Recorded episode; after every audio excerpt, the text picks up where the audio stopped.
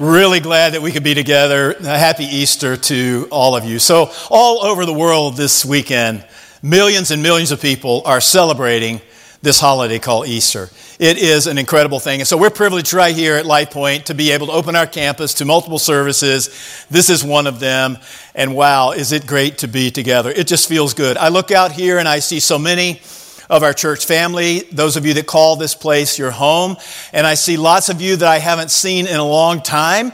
And our hope was that maybe Easter would kind of be that catalyst to get us out of the COVID funk and to come back. And so if that's you, welcome. We're so glad that you're here. And I see people that I haven't seen before ever. And we welcome you. If you're not part of our church family, but maybe you were invited by someone, or maybe you just found out that we were having a service here on this place and you decided to come, whatever brought you here, we believe God's behind it. And I'm so glad uh, to be able to welcome you.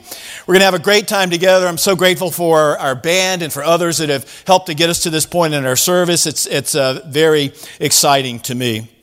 So, several weeks ago, I visited my mom who lives in the state of Georgia, and she's uh, elderly, and we had a great time together. I try to make my way down uh, often to see her. And so, after I arrived there and we had a little chit chat, she said to me, Hey, do you want to go for a ride?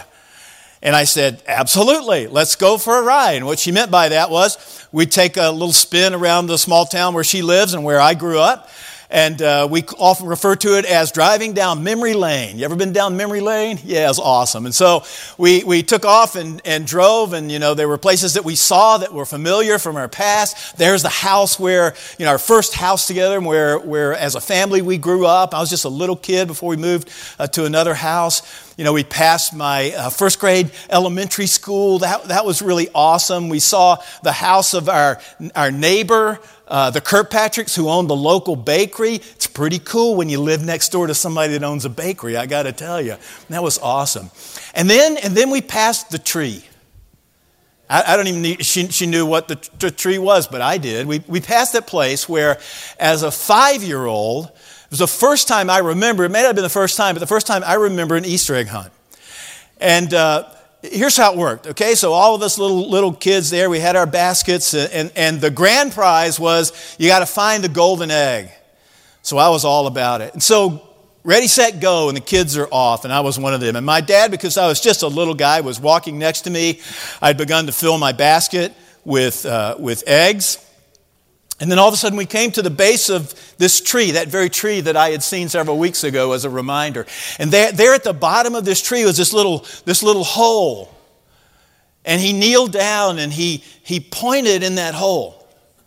And sure enough, there it was the golden egg, the mother of all Easter eggs, right? And so I pulled it out, put it in my basket, and I was the proud winner of the Easter egg hunt. Now, I don't think it was probably, I don't know, several years after that where I realized I cheated. or, or, more probably, my dad cheated, right? So he found it, he pointed to it. Now, we were kids, I get it, maybe that's allowed. And so, fast forward to when our kids are experiencing an Easter egg hunt. Our oldest son, you know, about the same age I was. We're all together outside, lots of kids everywhere. Again, the gun goes off, ready, set, go, and they're off. Now, you need to know Easter egg hunts are a competition. The dads are going, yeah, they are. But, but I get it. Most of you moms, you, you're going, wait, wait. Okay, it's an opportunity for us to be kind, you know? And so that was my thought. Not really. We, we, I wanted both, all right? And so I, I wanted my son when he took off, you know, yeah, I, I, there's a competition, but, but I didn't want mowing kids down and, you know, I wanted him looking out for the smaller kids, right? Hey, let me help you out here. And so, so it was warming my heart when I looked over and I saw, I saw Ben following this, this younger kid until I saw that he was taking that kid's ba- eggs out of his basket and putting them in his own. Now, the Bible says that the sins of the fathers are passed down to the next generation. Uh oh, we're in trouble there. That's exactly what, what had happened. Truthfully, at the heart of Easter uh, is a story much bigger than an Easter egg hunt. And you know that or you wouldn't be here.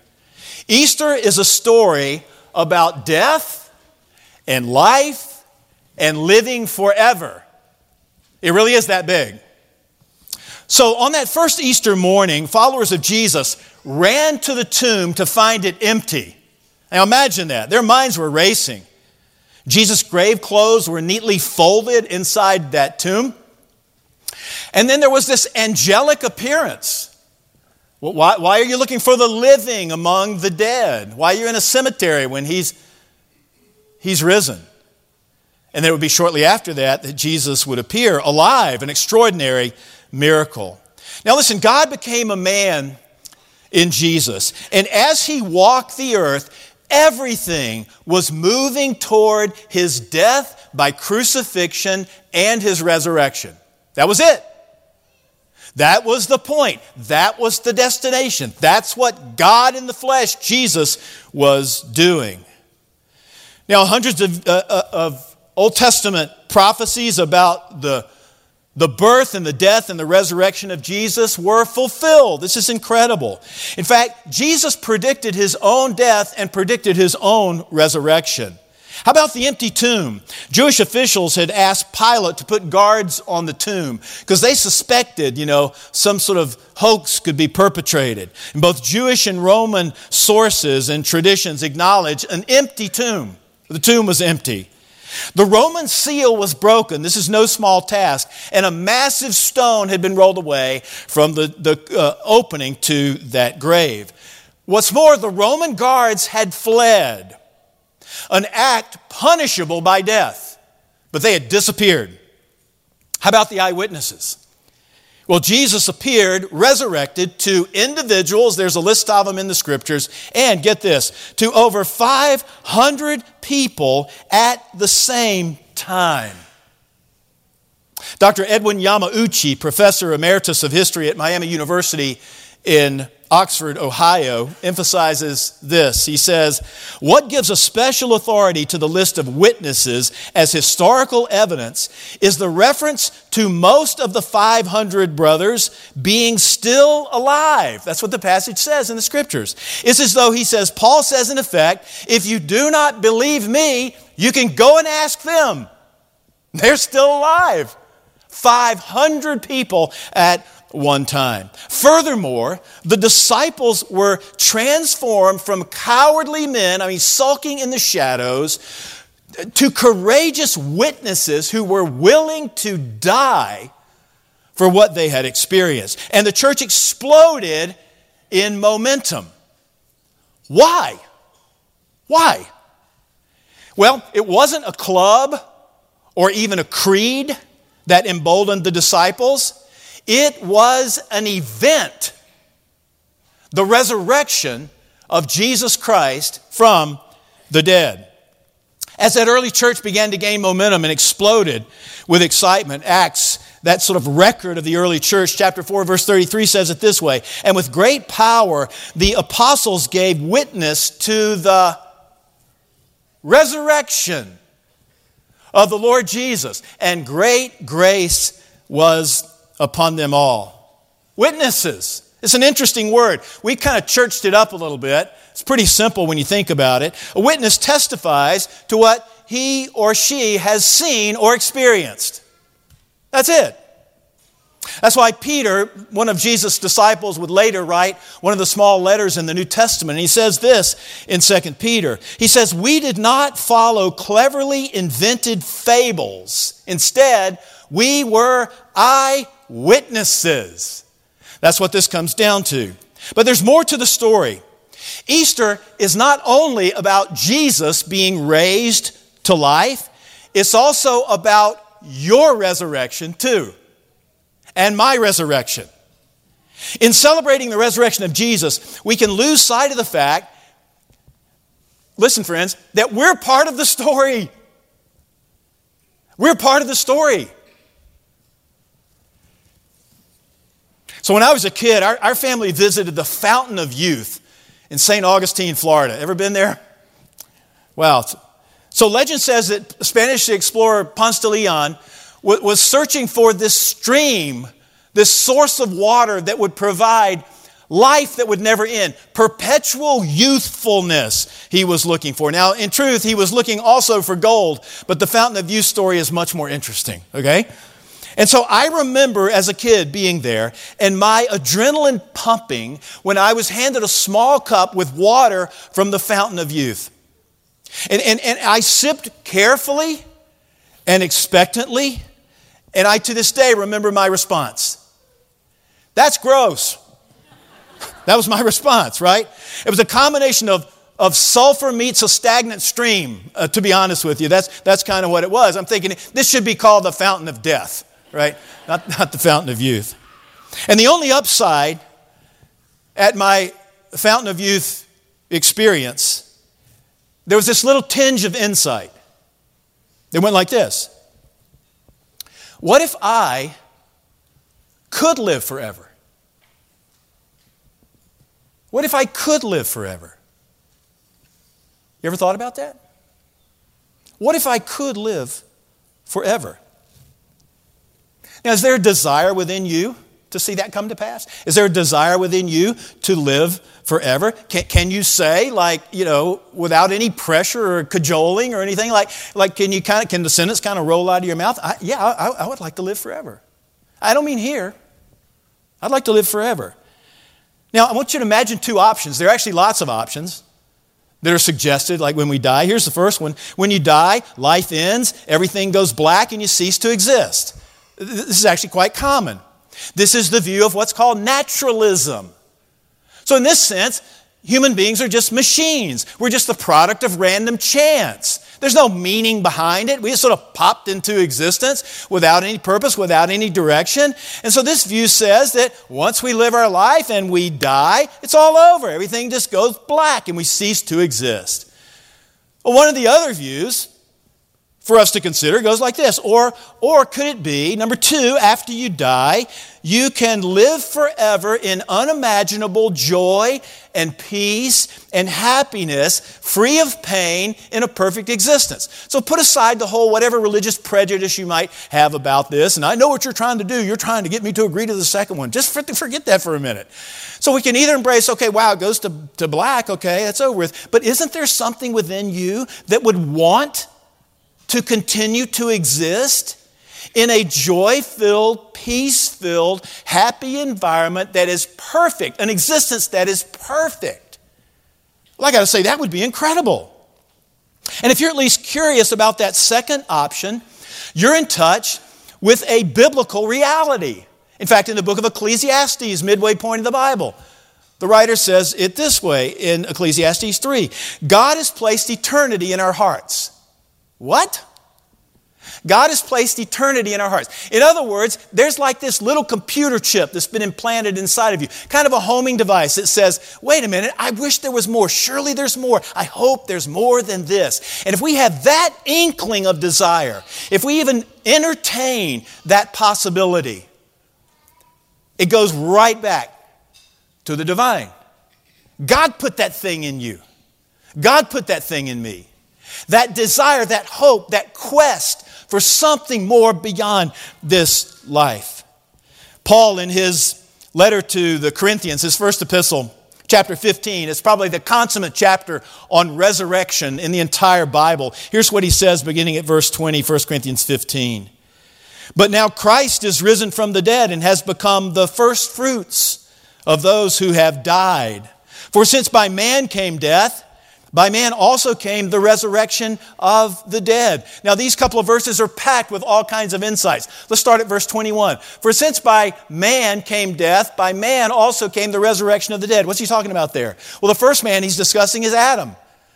It was through Adam that sin came into the world. That's what he says. For since by man came death, and we're the recipients of that, we are born separated from God. But he says, by man. Now, my translation here does us a favor because it capitalizes that man. Any clues on who that is? Jesus. By man also came the resurrection of the dead. So Jesus comes to undo the death that Adam, that man, put in place. But notice first fruits. Christ has risen from the first fruit and become the first fruits of those who have died. Well, first fruits implies other fruits. It implies, implies second fruits and third fruits and fourth and fifth and sixth and on and on and on. Who is that? Those are people who would believe in Jesus and follow him. Jesus is raised to life and he's saying, hey, th- you can do this too. I'm just the first. You can experience this too. I like the way Eugene Peterson says it in his translation called The Message. He says, he translates this verse this way, but, but the truth is that Christ has been raised up, the first in a long legacy of those who are going to leave the cemeteries. I love it. That's good. Jesus' crucifixion and resurrection are inseparably linked to all of humanity. We're part of this story. God loved the world like this, we're told. That he gave his one and only, which means his unique son, that whoever believes in him should not perish, but have life that never ends, everlasting life. That's what God said. So, Jesus' death and resurrection, it's, it's not just about Jesus, it's about you. And it's about me. That's how big this thing really is. So, here, here's where this leads. Your belief in Jesus means you can be sure of your future resurrection. Now, now, some of us get offended by a statement like that. We go, Well, what are you saying? Oh my gosh, that would be so presumptuous. But no, uh, no, it's not. Because that assurance is not based on your behavior or even on your intention to try harder. Your assurance is based on one thing the promises of God. That's it. So Jesus made this promise in John's Gospel, chapter 6 and verse 40. Jesus speaking, he says, And this is the will of him who sent me, that everyone who sees the Son and believes in him may have everlasting life, and I will raise him up at the last day. That's Jesus. To Jesus is as good as done through simple faith in him. Now, notice how the power of this resurrected Jesus works in the lives of people just like us. We know her as the woman at the well. John chapter 4. At verse 3, Jesus left Judea and departed again to Galilee, but, but he needed to go through Samaria. Now, this is fascinating because if you sort of looked at the map, you would discover that Jesus is in Judea. He's trying to get to Galilee. Samaria is the area in the middle there. But there was a, a tension between Jews and Samaritans, they were enemies. Typically, a Jew traveling from Judea north to Galilee would often cross the Jordan River, on, go up the east side of the Jordan River, and then pop out in Galilee, avoiding Samaria altogether. But notice what this passage says. But he needed to go through Samaria. It wasn't needed in the sense that he's going to save time. It's not about that. No, he had a divine appointment, right? So around here, we talk a lot about Life Point. Uh, around at Life Point, we talk about being Christ like. It's kind of a daunting task when you think about it. If, in fact, when, we, when you hear Christ like, is that, is that merely about like how much of the Bible you know? Or, or is it about how kind you are to disenfranchised people? Or, I mean, I don't know what's on your, your list, right?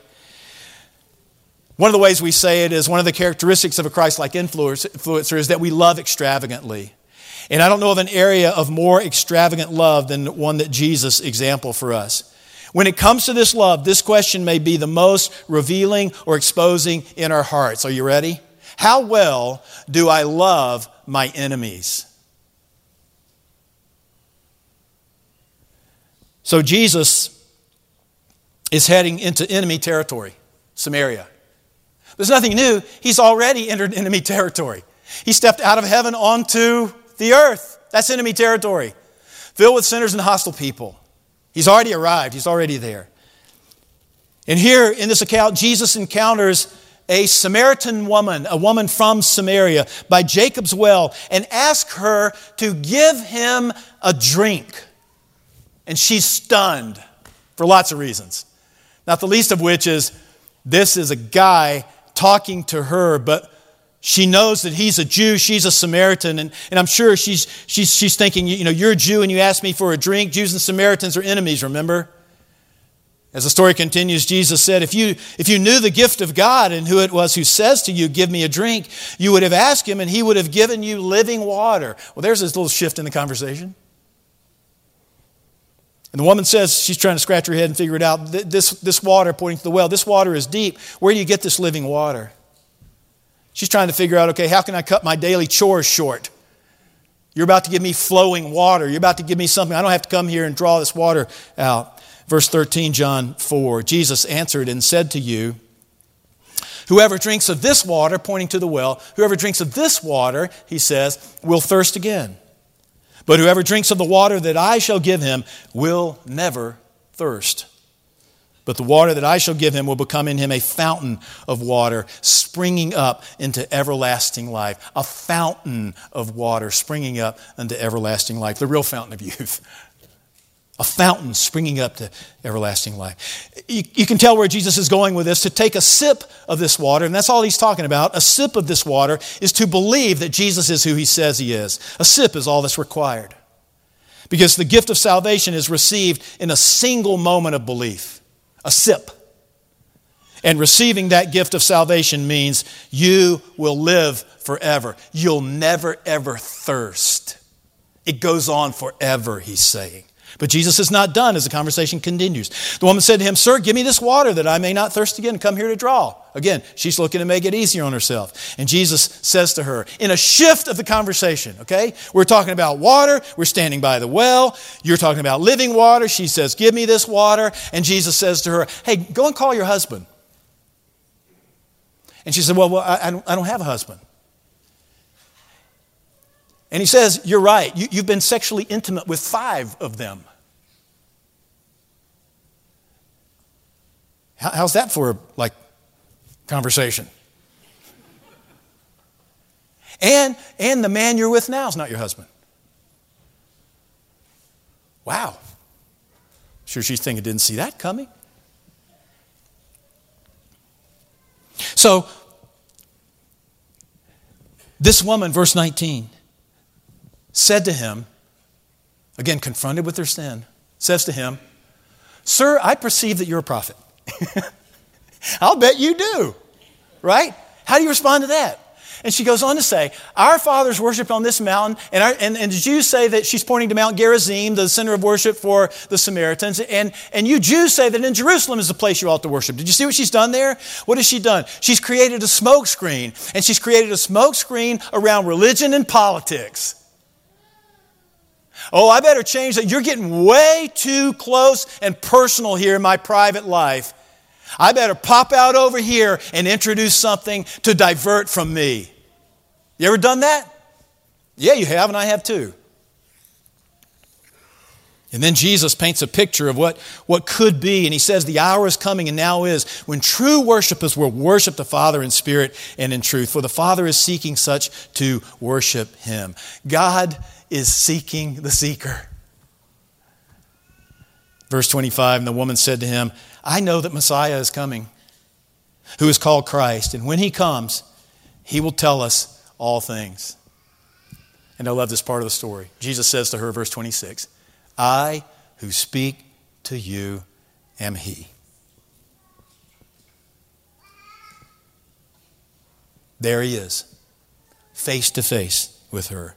And while the text doesn't explicitly say it, we have every reason to believe that this woman eventually took a sip of that living water that Jesus was describing, believing that Jesus was her only hope in this life and the life to come.